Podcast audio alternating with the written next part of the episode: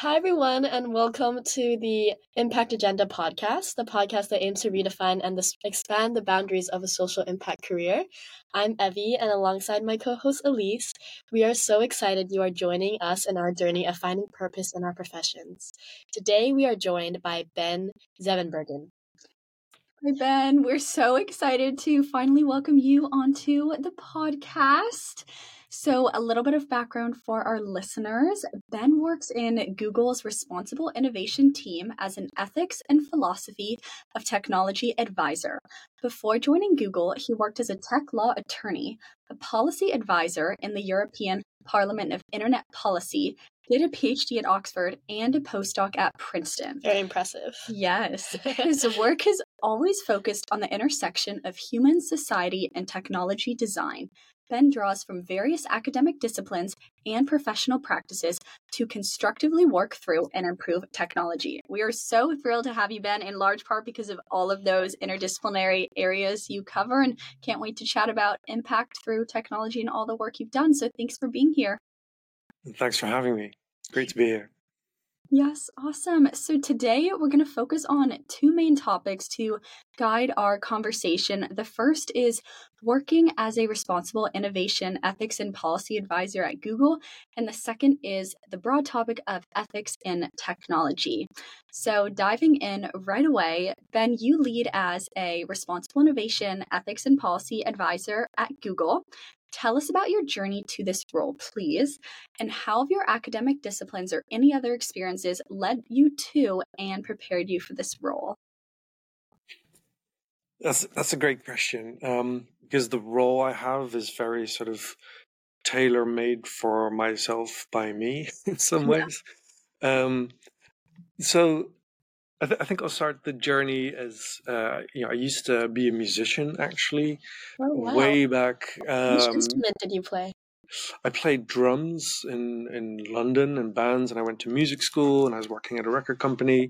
Wow! And um, what I noticed at the times, this was in the early two thousands um, when I finished high school.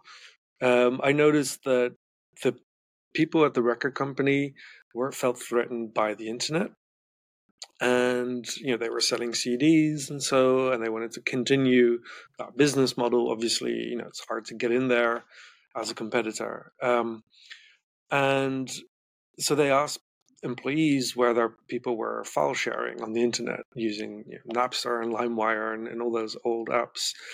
Um, and you know we were the young kids at the company were definitely file sharing, and we told them like that's the way that people access music, and they better get with the times.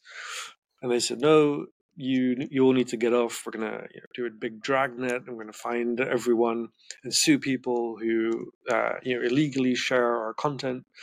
And I think that was the moment where I realized that I need to address this problem constructively rather than destructively, because the internet has had and still has so much promise, uh, and it shouldn't be shut down just because people wanted to keep selling their their discs. Um, so I, I thought, you know, this is clearly a copyright issue. I looked into copyright, found it super interesting. So I decided, okay, I'm going to go study law and then become a copyright lawyer and then help these companies fight, you know, the big aged uh, music businesses. And um, went to study law back in the Netherlands, uh, where where I'm originally from. Uh, found it quite boring, honestly. For in, in, the Netherlands, you study law uh, as undergraduate, and it's it's a bit more theory. You know, the questions of tech law and intellectual property and things like that. Um, did my master's in that as well, and it was called information law. Um, and then I went to work as an attorney, and what I found was that the laws that we had in our books, so the, the toolkit that I had as an attorney, was dated. It, it, was like having screwdrivers that didn't screw particularly well anymore because the laws were written in different ages, different technological ages, um, but they were being applied today or you know, 12, 15 years ago, whenever that was.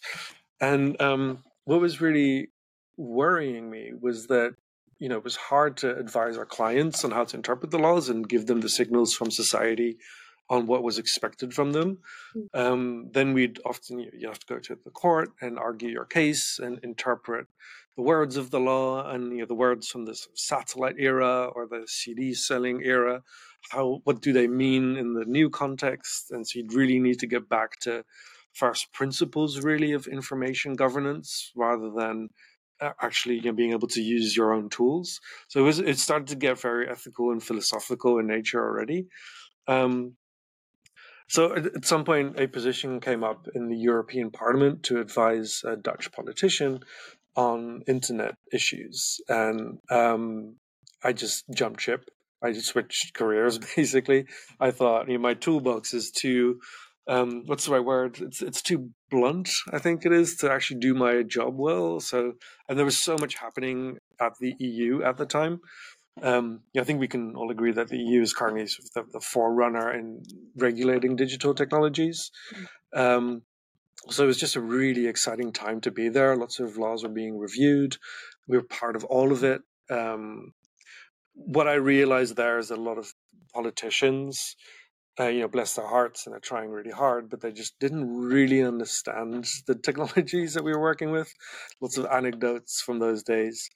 Um, but it was just a bit, it, suddenly, it, it, occurred to me that I spent most of my time stopping bad laws from happening rather than actually writing good laws mm. um, or, you know, pushing good things through. It was sort of, you know, this like shield that I had up right, instead of this constructive approach that I like to bring to things. Um, so I, I, went to academia. I did a PhD at this interdisciplinary research center at the University of Oxford, which was great. They allowed us to look around, and the philosophers at the university said that I was asking philosophical questions. Uh, I'd never really thought about philosophy previously, but it was true. I found as I engaged with them. Um, so I started finding my way in practical ethics. Um, then I came to, to you guys, to Princeton in 2016 to continue that journey at the Center for IT Policy, also working with the Center for Human Values. Uh, wonderful three years, really learned what it, what it takes to apply ethics to problems in computer science.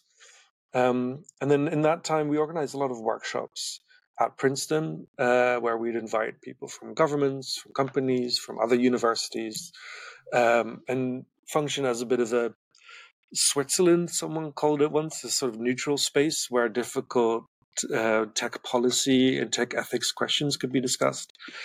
Um, and I just met a lot of people, uh, and I've always found the people from Google to be very constructive and self critical and actually quite humble. So I started working with some of them, uh, and then one thing led to another, and I uh, they offered me a job. Um, and then another bunch of things happened, and someone asked me whether I could write my own job description.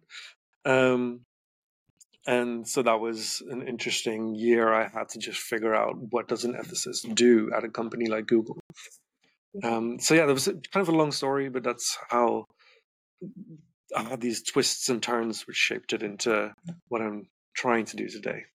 That's awesome. It's really cool to see how your journey kind of was spurred by just your interest in just different topics at the time, whether that be your interest in music, then kind of like the advent of the internet, and then like figuring out kind of a job um, opening that came up that was completely out of left field. Um, I think that sometimes, you know, there's this idea that everyone has like their life planned out, especially these adults who have like really crazy, great careers. But it's really cool to hear how, from your perspective, it's just kind of been you furthering your own interest, um, specifically surrounding kind of like tech, and then how it's kind of built into this interest in tech and ethics. And when you said at the end about um, joining Google and everyone was figuring out what an ethicist is supposed to do, we would love to ask you how exactly did you navigate this and how has your responsibilities kind of grown?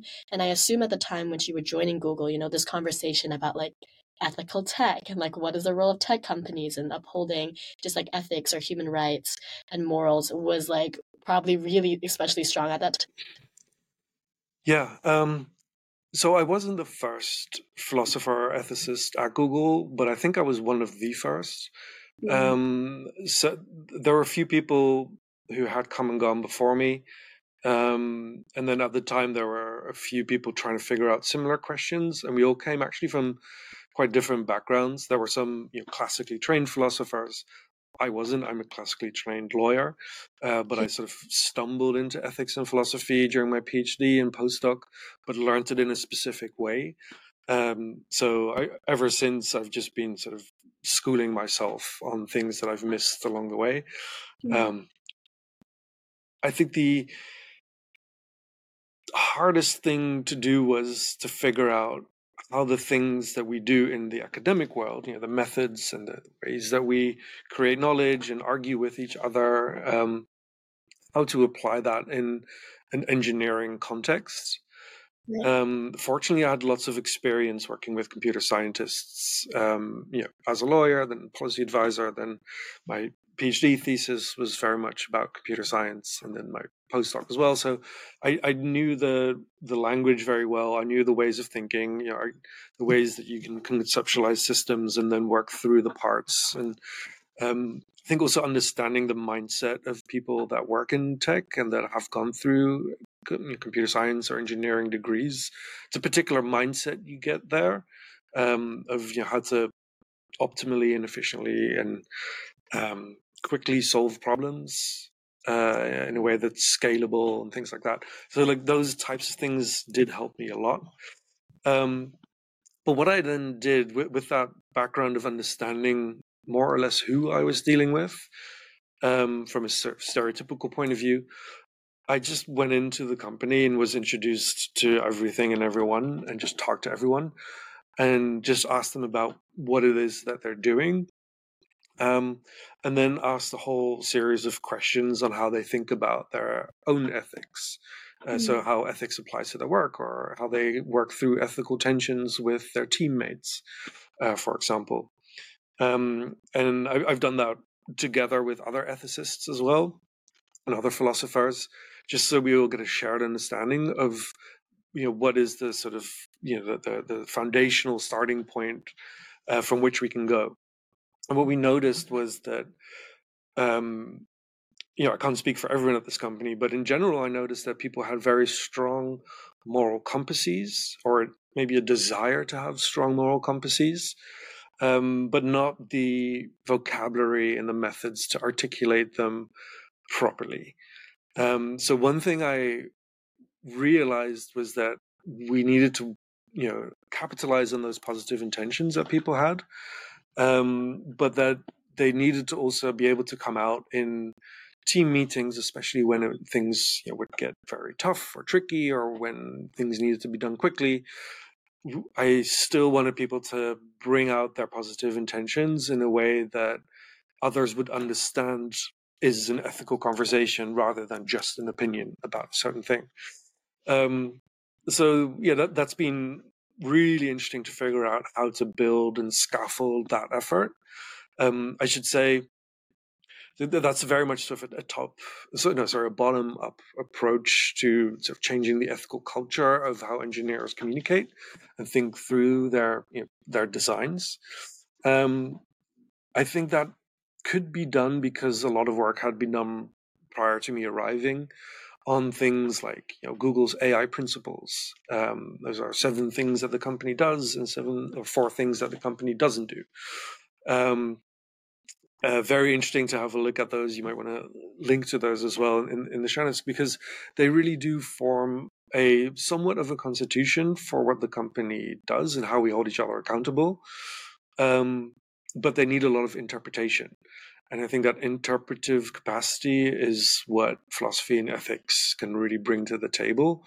And then obviously those things will be in tension in different ways, depending on the technology and the context of launch. So those tensions are also really interesting for ethicists to work through and to show others how to work through them constructively, even when we're not in the room um, and they have to make those decisions themselves. Um, so yeah, we, have set up a whole bunch of programs, educational structures, um, workshops that are you know, very in depth for four to six hours or even more with teams to really dive into those tensions that they're facing in their day to day. We use you know, bespoke science fiction um, stories that we write about teams just so that we can take them out of their day to day work and place them you know, five years into the future and then really think through what is it that we want them to think about in a way that they can that their conclusions can be applied today. Because if they can sort of role play something in the future uh, that will force them to think through the issues that they need to confront today and not just avoid them and leave them to the future. You make ethical tensions foreseeable in that way. Obviously it's limited in lots of ways but it's a very good way to get started on teaching these methods of thinking that aren't inherent to the engineering mindset right and just to add on to that um, i wanted to ask what exactly are these big issues like in five to ten years you guys are kind of considering at google because i assume that what those were are very different from what they were five and even ten years ago yeah there are people that do that sort of you know corporate wise scenario planning. Mm. Um, I think what we're trying to achieve is slightly different. You know, we're not trying to predict you know, markets and, and, and, and, political environments in, in five or ten years time. But what we're trying to do is make the current ethical tensions very explicit by putting them into a situation where technology has been launched uh, and it's it might have been launched for a while so people started using it and people started relating to each other differently or they've started relating to information differently and that's had different effects so we're not trying to predict the future necessarily we're trying to make use of people's imagination to think through the problems that they're actually facing today uh, or the things that they will be facing quite soon that makes sense. It's really cool, Ben, that all of your work, it seems, is very human centric. And by human centric, in your case, it's working with all of the awesome, some of the smartest innovators in the whole world at Google. So I think that's fantastic. And I also think it's really cool what you just shared with me and Evie that in your experience out of the many individuals at Google you've worked with so far, you find them to have strong ethics. And I think that's really positive to hear and really interesting, especially because, you know, at this time when, you know, AI large large language models are being introduced to society at wide scale, I think so many people are concerned by big te- big tech companies like Google and kind of what ethics does the company have? Do they care about the well-being of society and, you know, potential risks surrounding all of this technology? So that's another interesting thing maybe you can comment on a little bit. And we would also kind of love to hear a little bit more what are kind of the big picture goals of your role? Because you've definitely mentioned and given some examples and i think we kind of all understand more or less but would love to hear kind of concretely how you are defining and evaluating your success with your role at google and your fellow team of ethicists and then how do you kind of tangibly measure that impact? Because i assume some of our listeners right now are hearing what you're saying and being like okay google through your work is doing is attempting to you know educate all of your kind of google top innovators and run these awesome workshops. What makes it you know different than you know general kind of you know curriculum staff training at other places? And how do you know that it's really going to have kind of a strong effect on the line yeah, so th- there are a lot of other programs happening at the company um, that hold people to account uh, and that constructively work to building technologies or technologies upon technologies um, that ensure they do the right thing or you know that certain risks are, are mitigated uh, in the most effective ways. Um, so I just gave you a, a sketch of the things that I'm mostly working on right now. Um, I think what's really important is the review processes, uh, where teams know that they're not going to launch unless they pass all sorts of review processes, and um, you know they're not just compliance checkbox. Like these are real experts that sit in these uh, various reviews, and they give constructive feedback to the teams. Um, and then what we try to add to that is get teams ready for those discussions that it's not a uh, you know here's the thing we built you throw it over the fence and say now please make it ethical and you know we'll do whatever you say um, but that the teams come to these review processes fully prepared with their ethical justifications in check ready to be you know debated obviously by these review committees. But then you we try to make the level of those conversations go up by several levels, um, and we see that working.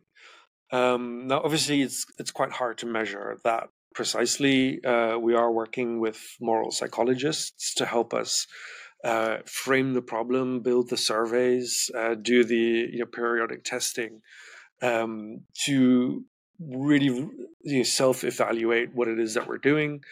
Um, then um, you know the, the, those review teams are also keeping score of all sorts of metrics. You know, to what extent has their advice actually been useful and led to better outcomes? Obviously, it's hard to you know what a better outcome is if you don't know what the alternative world looks like so it's quite hard to measure but there's a lot you can actually measure and um, one important thing to measure is also just the way that engineers understanding of their own role responsibility evolves over time uh, especially after engaging with uh, people like me and others um, and then there are very concrete things of you know building classifiers that respond to socio-technical harms, um, and you can measure their effectiveness quite quite clearly.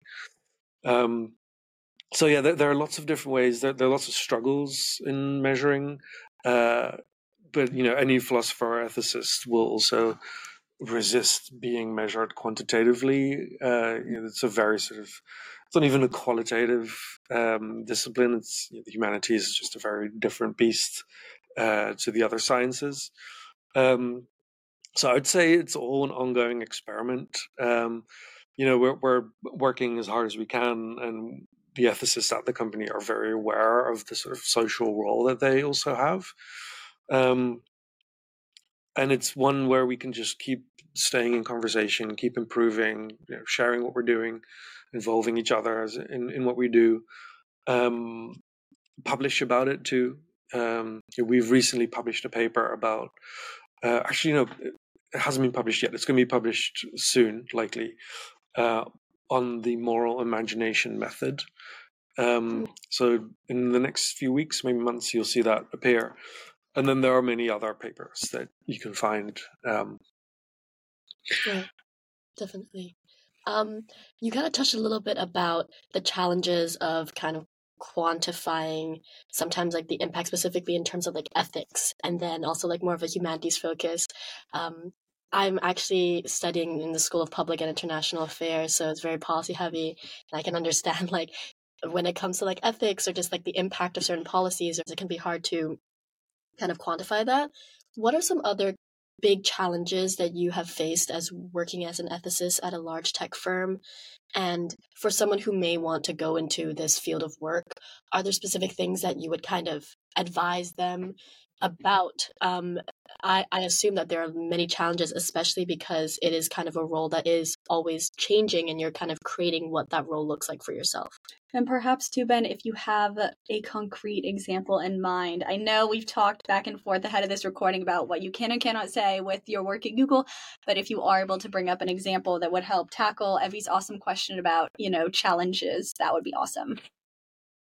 Yeah, w- one challenge I uh, that I see time and time again uh, in myself and in others, um, and I think any philosopher, ethicist, or even lawyer um, or policy person will uh, agree with this that you know working in a in an engineering heavy environment uh, or in a computer science heavy environment means that um, you need to change the way that you talk about things mm. um, and especially the way you communicate your intent and your knowledge to those listening uh, you know we're in a minority at this company um, it's a, it's an engineering company. Uh, that's clear to everyone. Uh, so what it requires is uh, interdisciplinary understanding, and by that I mean actual interdisciplinary understanding. You know, just having a sense of what another discipline does isn't really going to bring you there because you really need to be able to speak their language and transform in your mind or translate in your mind the things that you want to say in the way that they will understand it. Um, I guess teachers will also know that problem of like you, you have all this heavy theoretic background. How do you tell that to you know a first year student. Um, you can't just throw everything at them. So you got to you've got to be mm-hmm. diplomatic, mm-hmm. which I think is the second thing that's really important.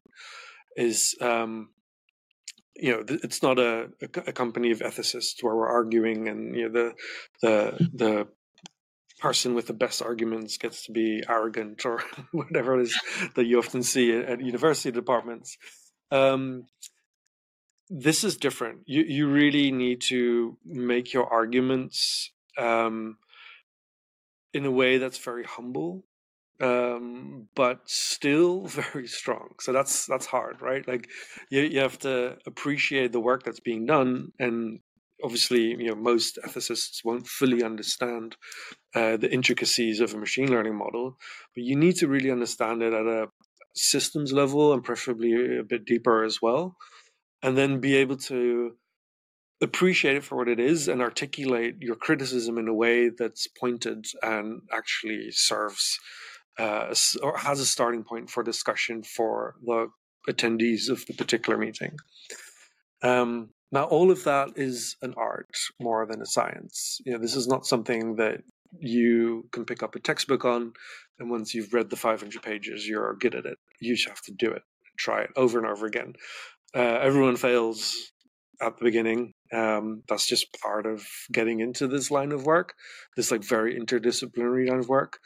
Um, I have some very embarrassing failures uh, that I won't bring up today. Um, but um, yeah, what are some examples? Um, I think it's a bit tricky because I, I get to work on you know, very interesting technology that's being built as it's being built. Um, there's one paper that's been published uh, about the LaMDA model.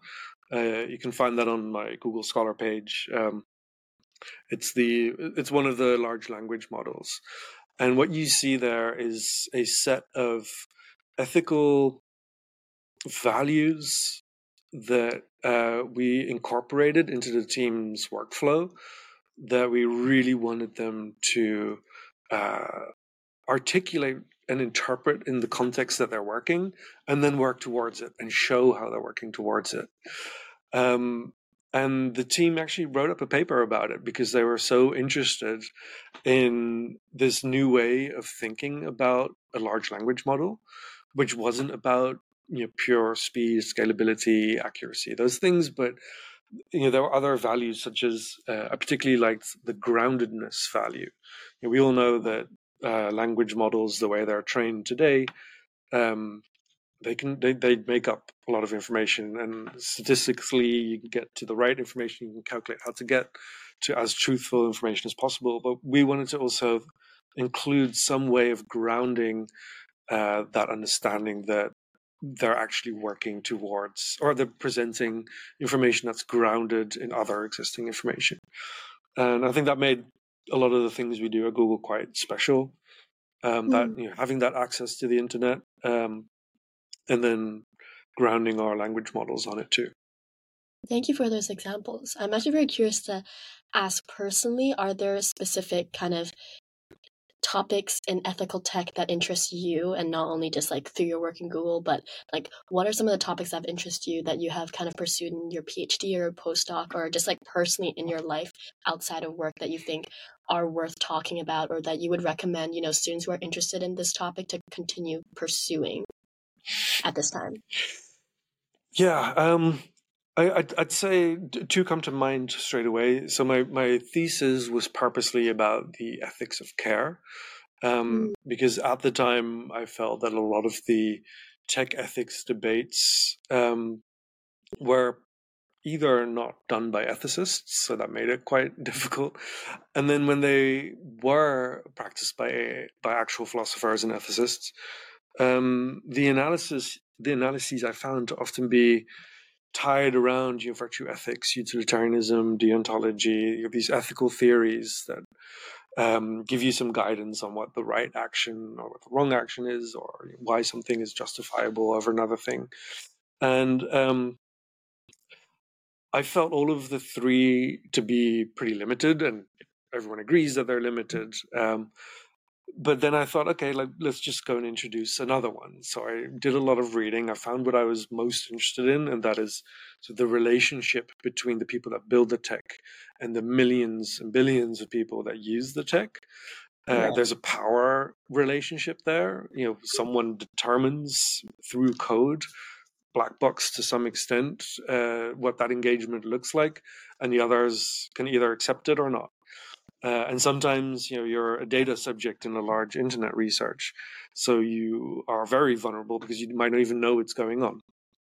Yeah. So, the ethics of care was a really interesting lens into exploring um, what the ethical considerations could be if you look through the lens of that relationship.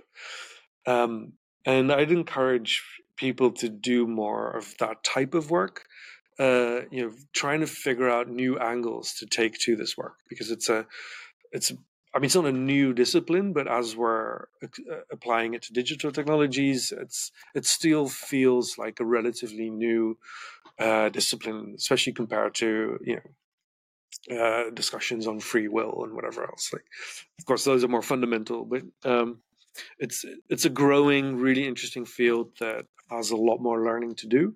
So I think, right. especially students, um, whether it's grad students or otherwise, are in a great position to contribute new angles to all of this.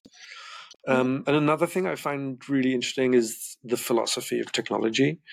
Um, there's such a rich literature there, um, combined also with the literature on science and technology studies, um, where people are thinking deeply about what technology actually is.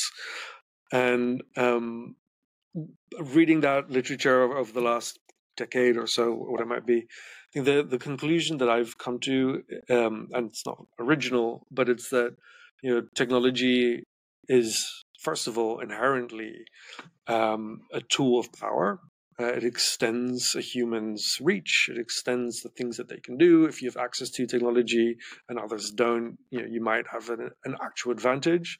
So you, as a human, are actually somewhat fused with the technology um, while you're using it, and then your intentions in using the technology sort of sh- shape how the world looks because you suddenly have power over other people.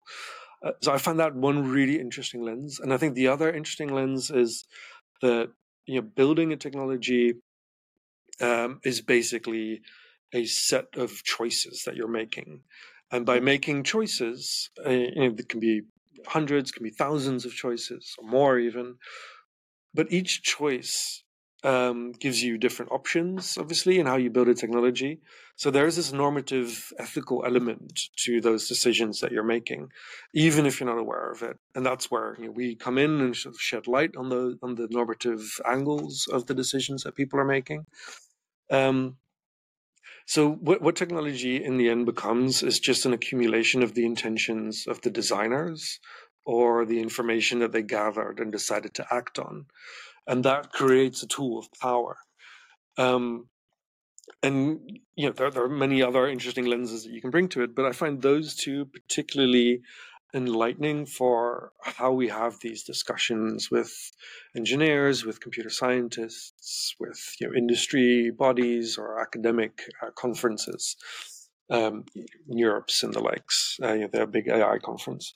So really trying to bring that message home and make people articulate their own positions uh, and their own understanding of their position and take them away from the idea that they're just creating a neutral artifact that is based on mathematics so therefore based on nature and things like that like that's far too limited for the amount of power that you have as a developer of these systems yeah, definitely. It's so interesting to hear you talk about these topics because I took a class um, taught by Professor Ruha Benjamin, who for our audiences is preeminent scholar in kind of technology, race, and discrimination. And we were exactly talking about how, you know, what is the role of these like software developers?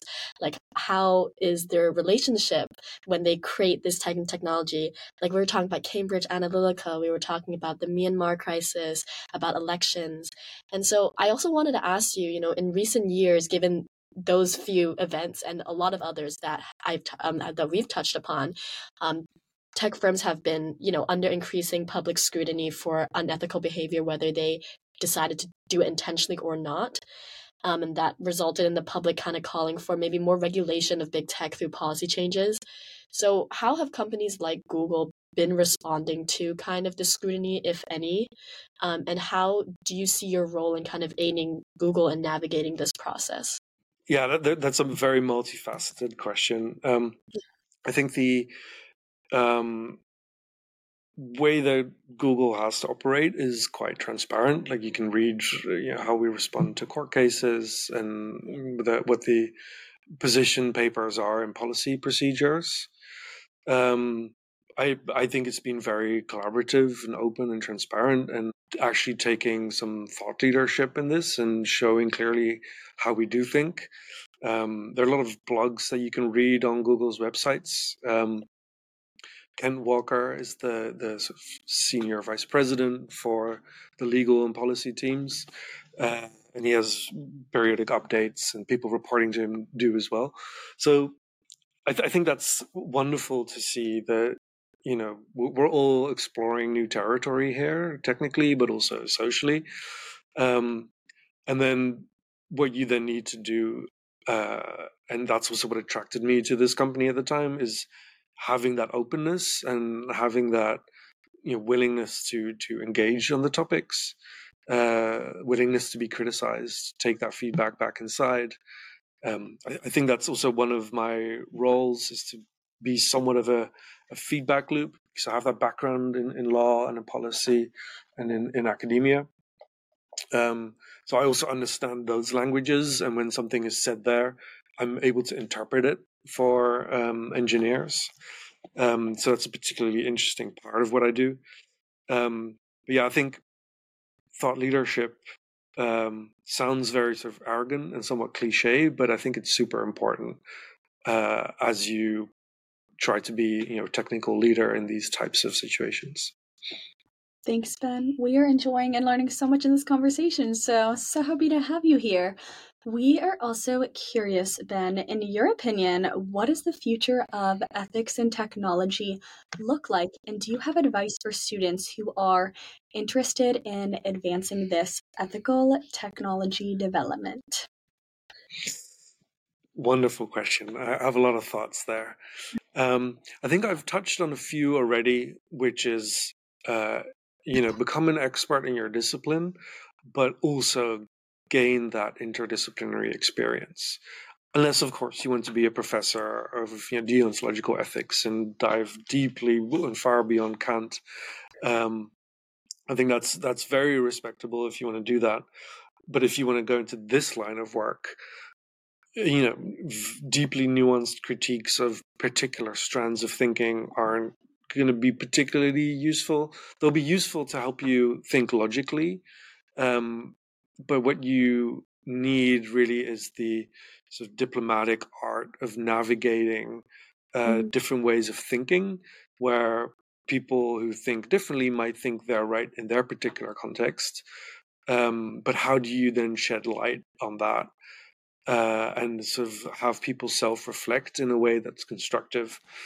Um, the only way to learn that, I think, is by doing and doing it again. And even after your fifth failure, especially you know, the fifth one's going to be the most embarrassing one because you think you know what you're doing, and then you don't. It turns out.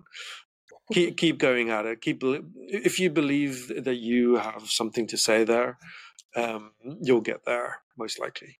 That said, though, you have to stand on solid footing. Um, and that solid footing comes from in depth study uh, of a particular topic. Um, I switched around myself a bit between law, policy, and philosophy, and always with this computer science background. Um, but I like to think that I do have some pretty solid footing uh, especially in law and philosophy now. Um, policy was a wonderful experience, but I don't think I'm a particularly good policy navigator, uh, which is fine. Um, it's also not what I do. Um, so yeah, you know, being a, a, jack of many trades and a master of at least one or two things is gonna help you a lot. Uh, and you know, being intentional about that as well. Uh, I see too many people um, feeling like you know they've read or they've done the undergrad course on ethics ethics 101 or something and then they feel equipped to you know have these conversations and that, that's fine. It's it's they're, they're not bad conversations. It's just they miss the depth and they miss the interpretive uh, ability that you would have once you've you've gone further and really understand the nuances of what you're talking about rather than just sort of the high level um, you know five bullet point summaries of, of ethical theories great point Thank you. So we're coming to the end of our conversation, and we usually ask our guests one last question. It's pretty similar to the one we just asked you, but are there one or two things you would like to take away, like us to take away, as lessons from your journey integrating your passion into your career that students can learn about? Yeah, I love that question. Um, I've built my journey, I'd say, around two pieces of advice that I've gotten. Um, one was from my granddad, uh, who, who, shared my name. Um, and you know, he, he, was quite successful in what he did. And, and I asked him at some point, like, how, how did you become so successful? And his answer was that he really he figured out what he enjoyed and what he enjoyed was building teams and you know strategize organizational strategizing those types of things. Like he actually inherently enjoyed it. Like he didn't need to be paid to do that because his mind just worked that way. Um, and it was nice for him to get paid for for doing it. Um, but what he he said was you know and he was recognized in i guess 20 year old me at the time that I didn't like uh, organizational strategizing and, and, managing people. So he, you know, just started asking some questions of like, what do you enjoy? Like, what what what would you do for free? What what do you read uh, that isn't you know Harry Potter, but like, what's what's sort of more in depth that you that you like to read? And as I started thinking about those questions, I realized it was purely and squarely the intersection of tech and society. Um, and then you know the various tools and methods that you have there, which is the law and philosophy and policy on the one hand, and then computer science and design thinking and, and all those things on the other hand. And you know, I'm, I'm also happy that I'm being paid, but even if I wasn't, I'd, I'd still probably be writing about this, uh, you know, angry blogs about how the world is not adhering to my way of thinking. yeah. um, so that's one. And, and the other, I think, is a really interesting exercise that you can do, which is to uh, think of yourself in you know X number of years and you're given an award or some kind of recognition for something that you did. Um, and you're very proud, and you, know, you, look at the audience, and it's full of people that you know, you know your parents, your siblings, your partner, and, and their families, and, and whoever you, your friends from school, they're all there and you're being awarded for something. What's that thing that you're being awarded for? And that question is, it was asked to me about four or five years ago, and it's still on my mind. Um, and you know, it, it's not necessarily about doing something for a reward, but it is to think through what, what what do you like to be recognized for, and what would you like to leave behind for others to build on. And I think that's something that's very fruitful to think about um, and, and to take on board as you progress in your studies and think through what you want to do next. Thank Love you. That. Thanks, Thank you so ben. much for those last pieces of wisdom. I've enjoyed the conversation so much, and I'm sure that our listeners, as well as ourselves, have learned a lot. So thank you. Thank you. Thanks for the great questions.